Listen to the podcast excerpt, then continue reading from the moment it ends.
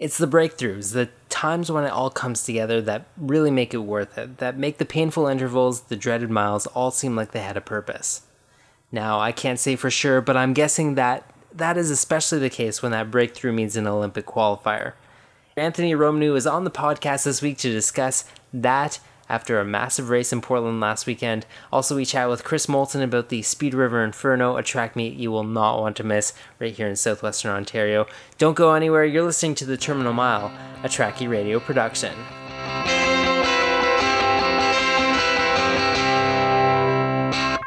Anthony Romaniw is the type of athlete that fans really like to get behind. Sure, he's had his ups and downs, but he's lived and trained here in Canada his entire life, and when things have clicked for him, well, they've clicked. This past weekend, Anthony got that Olympic qualifier he's been chasing in a breakthrough race at the Portland Track Fest. When I caught up with Anthony, he was still on the West Coast. Uh, so huge race for you in Portland at the at the track festival there, a 145.94, just sneaking underneath that uh, that Olympic qualifier. Tell me about that race. Take me through it from from start to finish. Um, yeah, so it was it looked like it was going to be well set up. Um, the pacer was supposed to go through 50 points, so um, I honestly I was I was excited. I thought uh, for sure I'd get a season's best. Um, I don't get out super hard, so I knew that there was going to be some guys in front of me um, at 200, kind of going in through the first lap, and that's that's exactly what happened. And plus, I was in lane one, so I thought some guys would be. I'd kind of get boxed in a little bit. Um, so I just like kind of moved up. Uh, I think I went through in like 25 point, and the the usually the pace will kind of slow after 200, but it didn't. So um, everyone kind of was honest and stayed on it. So uh, yeah, I just moved up, and then same thing. Honestly, going into the second lap, I was like, just I was in lane two, and I thought I could stay here, but I should probably just keep keep pushing, keep the pace going. So yeah, I just like kept passing guys up until 600, and then I made my way up into the front. And honestly, like the last two races, I, I was I had been, uh, or man, a lot of my workouts, I've just been holding it together really well over the, the back end of workouts and stuff. So I just thought, you know, take a risk and keep pushing because I think I think it'll be there in the last 150, and it, and it was. So um, at around like 150 to go, I was like, ah, man, this is take a shot at standard. Like I think it's there. Why not? So uh, I was I kind of had the whole cl- cliche like Olympics in my head uh, coming down the home stretch, just like trying to hold it together, keep my stride um, uh, normal, and not like tying up too much. And uh, I honestly wasn't sure what was going to happen. I didn't really hear a 600 split, so when I crossed the line, it was like 45-8. It, it came up on the on the screen, and I was like, "Oh my god, I, I think I did it." Uh, mm-hmm. But they there was suspense for sure that they didn't put the time up for like a couple minutes, and uh, mm-hmm. so I was waiting for it, and I was like, "I don't, I uh, that was that's crazy." Like I think I actually hit it like just squeaked under. So um, really exciting for me. I, I honestly didn't expect it to happen. So um, kind of a surprise, but but uh, a good one, obviously. Speaking of cliches uh, and uh, the Olympics, have you uh, already booked your appointment to get the uh, the Olympic rings tattooed onto you somewhere? Uh, well, you know what, the trials. The, the, as soon as as soon as I, I it kind of sunk in that I had done it, it was like I, I you know I called Dave and we started talking, and it was kind of like okay, well now I can take a little step back and I don't have to chase it anymore. Uh, mm-hmm. Uh, we can do some fun things with training and, and prepare better for trials. But you know, still got to come one two basically. So uh, you know, with McBride in the race, that's going to be it's to be a tough one to win. And Heppenstall is running well. So and you know, there's there's other guys, Belmore and and Allman and Sasha. So it's it's really not like um, it's it's on my mind. That was the next thing. I was like, okay, now I got to start looking forward to trials and figuring out how to come first or second. So um, no no celebrations or tattoos just yet. uh, I'll, I'll, give that a few weeks and a lot of I got to be focused for that. So that's that's the next thing. So I mean, you, have had a, an interesting couple of years. I think you you touched on it uh, in the in the LetsRun interview. Uh, I mean, like I, I remember watching you uh, with your attempt to to hit a standard last year in uh, in London at, at uh, one of the meets there th- this race was a true breakthrough. You know, have you felt that this was a long time coming? I mean, like you always felt that you you could have hit that time, or you know, do you think it was you know something special in the air that night? Well, it's kind of funny. Um, when I was in in 2014, um, after I had that big year, I, I was at Oxy, or what is now Hoka One One, and um, I remember I had gotten treated, or I, I'm trying to remember exactly what it was it, earlier. I think I think I, I just came across Win Win Jimitrowski, if that's how you pronounce it, Win G, whatever, mm-hmm. um, however however you say it. But uh, and I don't know, we were just chatting, and he was just talking about Nate and how like Nate's um, like history over the years, his injuries, surgery, and stuff, and and he was just saying to me that like progress isn't linear, and you know a lot of athletes have a good year, and then it's followed up by a couple of years where you know you, on paper you don't have a good year, uh, but maybe you hit your training goals or you figured out a few things about um, yourself emotionally, or you know just figured out personal things, or you know he just was he was kind of saying that like you know, every year you kind of learn something and you make steps forward, and it doesn't necessarily have to be performances. So I think that's kind of what happened the last 2014, 2015 is, you know, in 2014 I, I, I switched things up a lot in my training, and I, I started pushing things in the weight room much more, and um, that led to some injuries, and I had to figure out like what was the right amount to be in the weight room. So 2015 I was like really conservative in the weight room, and I think that I I uh, you know, and a bunch of other things. Like I just, I feel like it wasn't, um, I wasn't racing where I could have been, but I got back into 145 shape both years. It just never really popped a, popped one at the right time. So honestly, you know, this was this was an accumulation of a lot of good things and a lot of ups and downs that happened since 2013. And um, I, I saw it there the whole time. I knew I knew I could do it. I just uh, really with the eight, you just gotta get get enough raises in to get into a really good opportunity at the right time, and that's exactly what happened. So. Mm-hmm, mm-hmm. So you mentioned a little bit earlier, Brandon Brandon McBride, uh, second in the NCAA, uh, and one heck of a finals race. Uh, also Robert Heppenstall, who is uh, who's also in that race as well. I mean, how close were you were you watching the NCAA's, and you know how I, I guess probably trials is, is the first time that, that you'll get to, to take them on. How excited are you, are you for that? I think Robert is, is coming to the Inferno, so I'll probably see him there. Um, but uh, yeah, like you know, it's it's kind of funny. Like I, I think we we pretty much know what Brandon's going to do at nationals. He's he's I think he tried pack running at some point, maybe last year or the year before, and and he could clearly see that he was not comfortable sitting in a pack. Um, he would much rather get out, and he's confident enough to race from the front.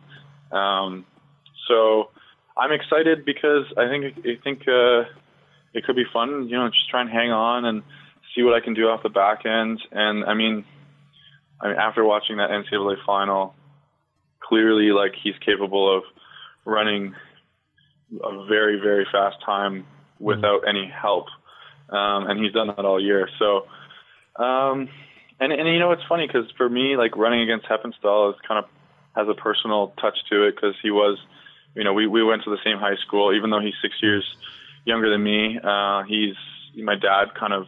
I still remember my dad telling me about him when he was in grade nine because my dad was the coach at the school. So mm-hmm. uh, for the first couple of years, I you know I was I was hearing news about him every week during the spring, and then and then uh, after he was in Speed River for a year, and then and then eventually he made his way to my high school coach, Phil Steele, who doesn't coach that many runners at a time, but every once in a while he'll take on a couple. So um, it was kind of cool to see that because I think they worked really well together. So I, I, I'm excited for a bunch of different reasons, and I think it would be interesting to see if Heppenstall and I could both make the team because um, there's there's a I don't know there's a, there's definitely a, a, fun little story for me there. Um, I think it would be fun to see us see us both there. We'd be St. Thomas More heroes. So I, I, I like I like the idea of that.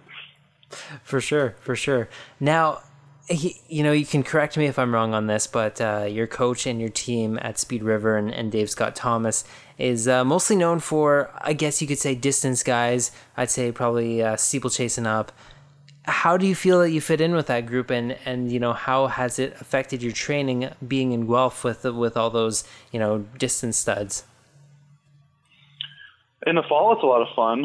Um, you know, there's never a lack of uh, any anyone to do like long stuff with, and the group is just from post collegiates to the varsity guys. It's just rolling every day, so it's it's kind of it's really fun. You know, you never have to do any work. Um, uh, the fact that it's when when I first decided to come to Guelph, um, I knew that other groups had more of a history with middle, like with 800 specific, because Dave had Dave had had success in the 15 um, with Taylor and Kyle Boorsma. But um, I I knew, and we talked about that right off the. I was just like, you know, can you talk to me, speak to me a little bit about like the fact that you know you've never really taken a guy down to cl- like close to Olympic standard in the uh, in the eight and and he, you know uh, I, I was listening to him and, and Dave's a really smart guy and he he can speak the sport really well and I just decided that he was going to find out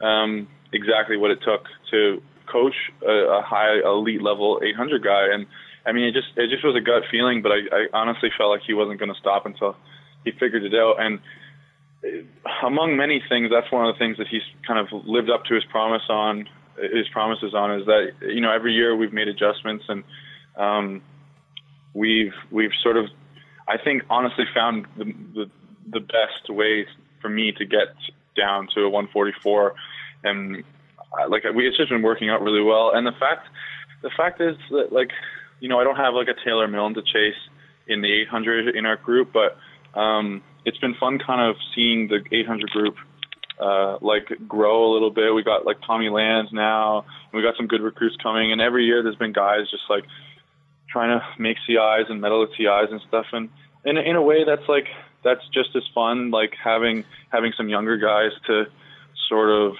I, I don't want to say mentor or whatever, but just help along and give them some advice. And and it's been fun seeing Tommy improve uh, over the last couple of years. So um, honestly, the environment is with you know with Janae and Reid and Gillis, even though and Taylor like they're not in my event. It's I've benefited a lot from just having them there, and I kind of feel like um, it's it's sort of up to me to be like the guy who makes this the 800 mark in First Speed River, so we can have like right across the board from 800 up to the marathon uh, a history of success. So I'm kind of hoping I can go to the Olympics this year, and then and then Speed River will be known for for every every event, and and, and I honestly feel like it deserves that recognition because because Dave has done a great job with me. So um, I hope it happens.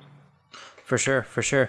You, you know, there's a, there's a couple different ways that you can you can train for an 800. There's a whole bunch of different ways. Would you say that you're uh, you know you're more on the the strength side of things than than the speed side of things, or you know how has it been with Dave? Uh, you know, have you found that kind of balance between you know basically in a long sprint and uh, and you know having a good uh, you know aerobic base? I came to Dave as sort of a pure 800 guy, and I kind of knew that already. I had a bit of a gas tank and, and a bit of speed, um, but my most, my strongest, like, um, I guess, skill was was just being able to crank out 800 meter race pace fairly comfortably um, at certain times of the year very well. Um, so, so I mean that was that was kind of how he had to approach it was to learn a little bit about me um, and what my skill set was, and uh, and then kind of go from there. So I wouldn't. I'd say at certain times of year, like in the fall especially, I put in a lot of strength work and probably probably a little bit more than your typical 800 meter. Definitely more than like the guys coming up from the from the 400 end of things. Mm. But I wouldn't say that. I'd say like the your typical NCAA 800 meter runner is fairly similar to how I approach it in the fall. Um, I don't run like I, I definitely don't run more than like 70 miles a week, and I like if I usually hover somewhere in the 60s. I do a lot of cross training and stuff, so um, that definitely changes over the course of the year. You know, like uh, as soon as the track season starts, you know, I, I, I dial a little bit back on the mileage and then I'm, I'm hitting the weight room a little harder and then the workouts get much more specific. And, and then at this, you know, in the, like the last few months, my, my mileage has been basically just recovery runs, um, on the off days and specific sessions and weight room sessions are, are the priority. So, um, it, it, it definitely changes drastically throughout the year, which I think is like a kind of a typical 800 meters uh, program where you know you, you have to have a lot of different uh, uh, well you have to have a wide skill set and so you have to work on a bunch of different things. So so I, I could keep up with um, the varsity guys by the end of November on a cross country workout. I think I, I, I get into that zone very, pretty well. I could probably run a 10k or an 8k really well mm-hmm. um, or, or or respectively respectful respectively or whatever. But then um, you know as the season progresses like I, I'm a pure 800, probably like six 600 to K kind of range workouts. Not too much in the 1500. I don't do too much 1500 pace work. So, and I don't do too much like top end speed stuff. Like it's it's really specific to the 800 at a certain point. So honestly, that's a kind of a tough question to answer. I mm-hmm. feel like an 800 meter runner should kind of do a little bit of everything. So, um, and I, I feel like I kind of am right in the middle in terms of the spectrum. So uh, it's it's neither one or the other, honestly. So you know, looking ahead to uh, to 2020, you've already mentioned quite a few names and stuff. I'm I'm just wondering who are some of the some of the up and comers. Maybe not this time around, but maybe uh, you know for future World Championships, for future Pan Am Games, Commonwealth Games, uh, you know, future Olympic Games after this next one. Who who are you looking at to uh, to really make a splash in the distance? I mean, it definitely happens to all. Uh, but he's only a freshman, so he's still a junior. I think. I think obviously, if he doesn't make the team this year, he will definitely be on the world junior team. Um, and and you know, I, I'm not a, a huge follower of uh, younger athletes, um, and and it's kind of hard. It's sometimes hard to remember like how old everyone is, but. Mm. Um, he's he's sort of the standout right now in terms of like the young guys. I I, I feel like I don't know the OFSAA uh, championships as well as I used to. Obviously, I remember um, watching Heppenstall last year uh, run in some of those London meets uh, where you know I was doing some announcing work, and just watching him was just you know it was fantastic because you you know that he was you know, he really was like a step ahead of everybody else. So, you, know, I can definitely accept that answer because like the guy is just a monster and the at the 800.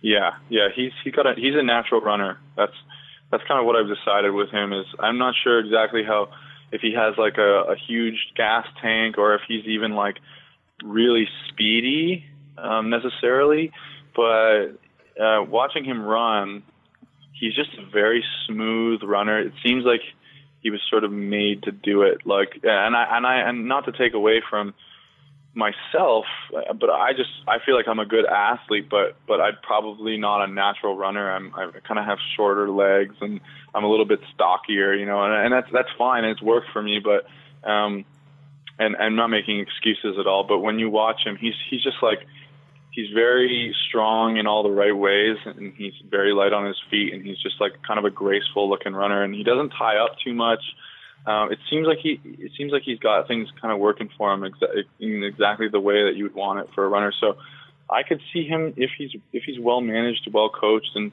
um, he handles you know the the college and just like all the different kind of complexities of going through your 20s and stuff. I, I feel like um, he's going to be a, a, huge talent and, and probably probably on the level of, of a McBride um, going into like his NCAA career. Uh, I could see him running 144 or 145 um, very soon. So uh, that's definitely the guy I'd, I'd, have to think about. And I honestly, um, I feel like everyone's kind of younger than me these days. So so uh, you know, I still feel like Corey and, and Alex and like Tommy Land and Sasha and stuff. I, I I'm almost certain that they're all younger than me. So um, those to me are like the young guys, and I, I still think that all of them have a have a bright future. So I'd be curious to see how how they all develop going in. And of course, McBride's already he's younger than me as well, so it's uh, it's it's there's a lot of young guys in the sport. For sure, for sure. So you know, outside of outside of your event, outside of the 800, uh, it's been really some some banner years for for Canadian track. I mean, like as someone who spends a lot of time on the track yourself, you, you've got to be looking at some of the other events. You know, what are some of the events and some of the other athletes that, that you're watching? Uh, you know, on the track. Well, um, it was fun. I mean, in Portland was was kind of a fun meet to be at. There was there was some standard um, hit kind of across the board. Um, steeplechase, uh, 5K, 1500, like on the men's and women's side. Um, uh, I'm like, it's funny thinking of younger athletes. I feel like this year Stafford's kind of the standout. 20, 20 years old. I think that's pretty cool. Mm-hmm. Uh, hitting standard. I mean, um, and uh, like it was, it was fun to watch Luke uh, go for it. Like he was mixing up with the big boys in in the 5K, taking the lead on Rupp and stuff. I mean, that was really fun to watch, and that was kind of a breakthrough race too. And um, obviously Chuck, like everyone's. I mean, that's that's kind of not even uh, a, a surprise at all. Like everyone's kind of got their eye on Chuck because he seems to have broken into territory that will allow him to get into a lot of good races and um, probably continue to improve because I think he's done like a few diamond leagues now, and he's run well in every single one of them. So um, I don't see him like I, I feel like he's going to improve, uh, or at least be like a contender for a long time. Um, I'm thinking, and then obviously like I mean Mo, like geez, it's crazy. Mm-hmm. Uh, um, I'm, I'm thinking about the women's side. I mean, obviously everyone everyone follows the eight on on the women's side because it's just crazy strong. Um, and and any one of them could kind of pop a sub two minutes, I think, on at some point. Even the, like the younger the younger ladies in the in the 800 right now, kind of going after Melissa's standard. Obviously, Fiona did that last year, so um, definitely excited to see what Ross does at some point. I think I think that over the next few, he just got the Gary Reed thing. I'm so I feel like he's gonna be around for a while. I'd like to see what I, I think Ross is the most talented runner I've ever seen. Honestly, considering like the injuries and and stuff that he's had to deal with, he's he's just insanely talented. And, and having like I've seen him work out mm-hmm. uh, faster than I have in any 800 meter workouts, um, off of absolutely no background in it. So like, and then obviously he can move up to 10k really well. So uh, if he can stay healthy for a year a full year and get a full year of training into him, honestly, like I could see him running in the 13 teens, uh, like no question. I just I think it's going to take some time, but um, the I think the talent level is absolutely there. So uh, I yeah, definitely curious to see what he does over the next few years. So, so you're on the West Coast right now. We have the Inferno in not this weekend, but next weekend, I think. Uh, correct me if I'm wrong. Uh, also, there's uh, there's that uh, there's that small little meet uh, in uh, in Brazil or whatever in in August that a lot of kids want to get into. Um, you know, tell me tell me what's the plan this summer. You know, what what meets do you have your your eye on? yeah, West Coast Inferno. Um, so yeah, Vancouver, Victoria, Inferno, and then trials, and then if I make the team, I don't think I'll I probably won't race too much in July because um, I, I don't think there'll be anything local. And the question of traveling to get to meets, um, you know, it'd probably be a better idea to just set, your, set my eye on the Olympics. Let's say I do make the team. I would probably stay local and just um, try and build, get into 144 shape, or if you know, if possible, one possibility of of, of uh, breaking into the 143 territory. I know that's kind of funny to say, but um, but I'm not. You know that the ambitious side of me would like to be in 143 shape at the Olympics to try and try and squeak into the final or something. So, um, you know, that's I, I think personally, I'd probably like to just stay in Guelph and and uh, do some big heavy workouts and and keep my fitness up and try and get through the rounds at the Olympics. If I don't make the team, I'll probably go to Europe and try and run 144 uh, there, which I think is is is a, a very very possible this year considering um, the workouts that I've done and finally get getting and I, now I have a time to get into some fast races. So hmm. um, that would be like the two options. And I don't exactly know what races are available in Europe. Like that's kind of like well in the in the past it'd be Moulton's Moulton's job to kind of go find those races for us, see what fits. Um, I know in the past I've raced well at like Ninove and there's races in Ireland and obviously like everywhere in Belgium there seems to be stuff. So those are kind of the two directions that the season could go in. And honestly, I'd be happy with either one of them. I was preparing um, to. I've I've kind of accepted earlier on this year that there was there was a definite possibility I wouldn't make teams. So you know, I was going to be like, you know what, I'm going to get in 144 shape either way. So hmm. let's just kind of be happy with whatever happens. So that's yeah, those are the two ways it could go. He is Anthony Romaniw. He ran a 145.94, just under that Olympics uh, standard at the Portland Track Festival uh, last weekend. Hey man, congratulations! I'll definitely be cheering for you in a couple weeks at the Inferno. Uh, that should be an exciting meet. Uh, and you know, best of luck at the Olympic trials and uh, and uh, like I said, really pulling for you to uh, to make it to Rio. Thank you so much, Michael. This was fun. You're listening to the Terminal Mile at the Terminal Mile on Twitter. The Speed River Inferno is a track fan's dream. It's a nice mix of everything boiled down into a seamless night, attracting some of the best names in North American athletics. This year, it'll be boasting the participation of a bunch of folks who will also be at the Olympics this summer. And if you're in the area, June 25th, you're not going to want to miss it. I caught up with one of the organizers, Chris Moulton, in Guelph. So the Speed River Inferno is uh, is marketed as a European style track meet. Uh, perhaps you can you can dive in a little bit deeper. Just what does that mean? Yeah, so uh, a lot of the, the I guess idea behind the meet or, or, the way we wanted it to be was was similar to meets that we had encountered in the in the uh, in the European circuit. Um, so we wanted it to be a, a a, a schedule, ideally kind of one and a half to two hours. This year we have the 10K champ, so it'll be a little bit longer because it's hard to squeeze a, a 90 minute mi- race or meet in when you have 60 minutes plus of two races. Hmm. Uh, and, uh, you know, we wanted the action to move pretty quickly. Um, so that was kind of the main thing. Um, that, that was what we kind of refer to as a European style track meet. So not something that takes up the entire day. It's an evening meet. It starts at 7. We'll hopefully be done around 9.30. Um, so that was kind of the main, you know, idea behind the meet in terms of that European style.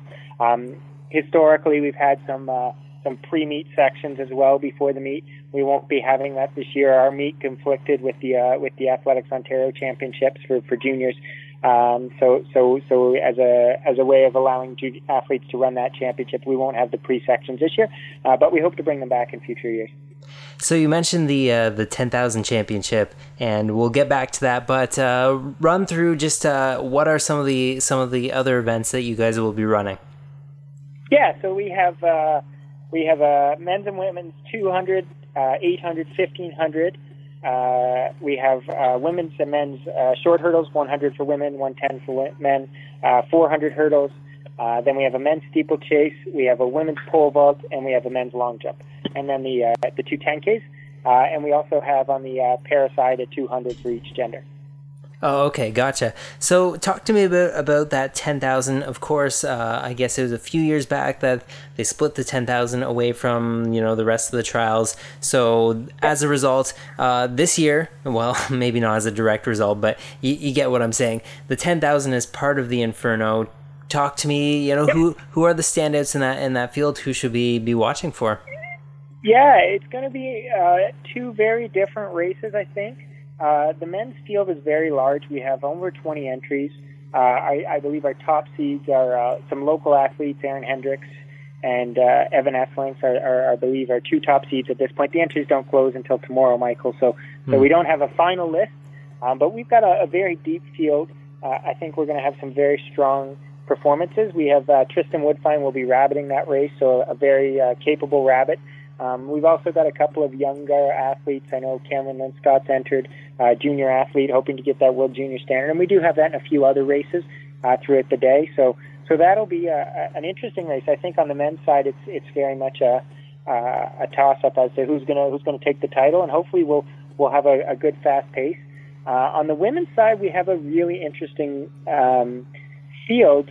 Uh, the Canadian track and field championships, and particularly the 10,000, are an open championship, so athletes from other countries can come and compete.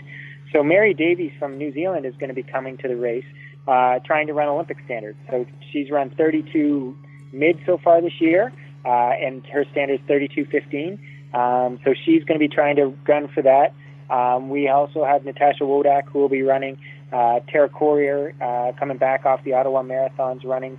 So mm-hmm. those are certainly some of the, the names to watch. We're still getting some interest from some, some other internationals and a couple more Canadians as well uh, who are who are who are keen to maybe take one last shot at the uh, Olympic standard in the 10K because it's tough to find 10Ks at this point of the year. And uh, as you know, the Olympic window cl- closes July 10th, but there I think we'll be kind of one of the last 10Ks in North America um, before the window closes. So some of those Canadian athletes, uh, does any of their names rhyme with Cameron Levins? Uh, he is he's not entered. Uh, Cam has his standard from last year and uh, has run a good 5K this year. Uh, I don't profess to know if he's proven foot fitness or not, but he's uh, he's he's met his uh, he's got his Olympic standard. So I would be surprised if I saw him at this point for in the Inferno. Gotcha, gotcha. Well, we, we can hope for marketing purposes he might be there, folks. He might be there. um, I, I, guess if someone wants to come on a hypothetical chance running, they can. no refunds after the meet starts. for sure, for sure. So uh, you know, you guys usually draw like a good international crowd. Um, you know, who are some of the standouts as far as the internationals that you guys are bringing in? Yeah, one of one of the highlights for me. Uh, it's not a it's a it's it's not just an international, but will be our men's 1500. Uh, Mason Ferlic, the uh, NCAA steeplechase champion from mm. uh, from uh, Michigan, is coming up. He's coached obviously by Kevin Sullivan. Mm-hmm. Uh, so he's going to be lining up in the 1500. On the Canadian side, we have we have Nate Brannen and Adam Palamar.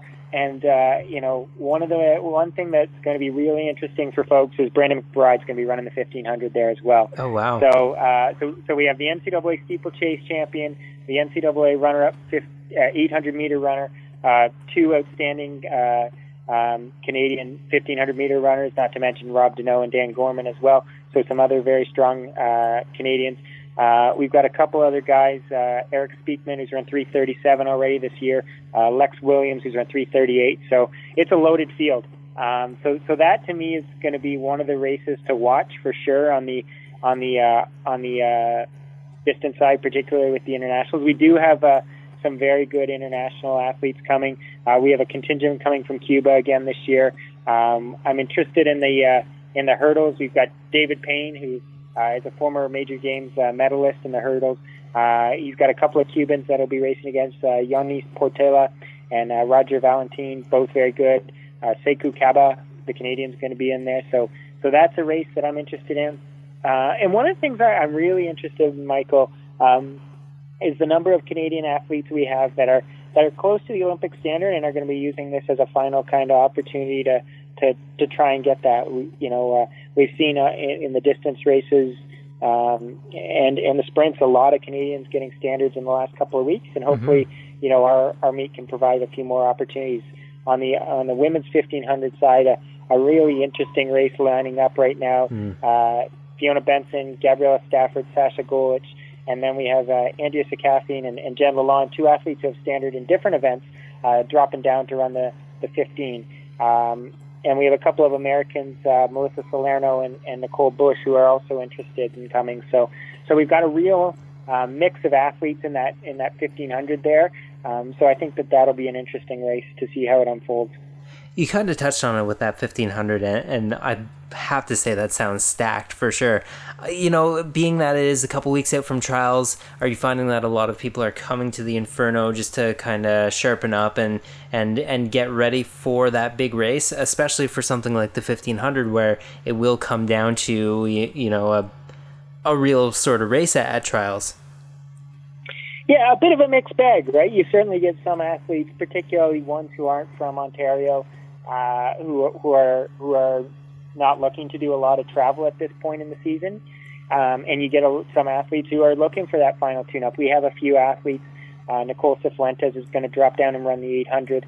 Um, so we do have, a, and, and I, as I mentioned, McBride, uh, Brandon's moving up and running the 15. So we, we do have a few athletes doing some different events, and then would be kind of their their go-to event for the uh, for for the uh, Olympic trials. Um, you know, but I think we're we are getting a number of athletes that are reaching out to try and get uh, one last opportunity or or one final tune-up before uh, before the trials when, when we're recruiting American athletes, we are having a, some challenges just because our their trials start a, a week earlier than ours. Um, so so we are having some athletes that are saying it's just too close. Um, but we are getting some that are saying, yeah, put me in. And we're also getting a lot of people who, on the American side, who are just off their trial standards and are saying, I, I want one more shot to try and secure my seat. So, you know, for me, that makes for a compelling compelling a compelling track meet when there's a lot at stake, whether it's going to your Olympic trials or going to your Olympic or going to the Olympic Games. Uh, you know, I, I think we got a, a lot of interesting different pieces. Um, one of the other interesting things that we've done is we've invited a few of the top, uh, or we've had a few of the top uh, Ontario high school athletes uh, come out. So Roush Paddle, uh, the OFSAA 800 meter champ, is going to be running in our 800. Uh, Mackay Hunt, the OFSAA pole vault champ, will be in the women's pole vault. Uh, Ashlyn Best, the uh, 200 meter champ, is going to be in the uh, women's 200. So we do have a couple of those young up and comers kind of racing um, in the in the meet as well. So so I think there's going to be something probably in every race that will pique uh, somebody's interest. For sure, for sure, and you know, at, this point, I think that we we've really sold them on it. So I don't know. Can can you give us the the who, what, when, uh, as far as that goes for people who want to check it out? Yeah, so the meet is uh, Saturday, June 25th. It's at the University of Guelph Alumni Stadium.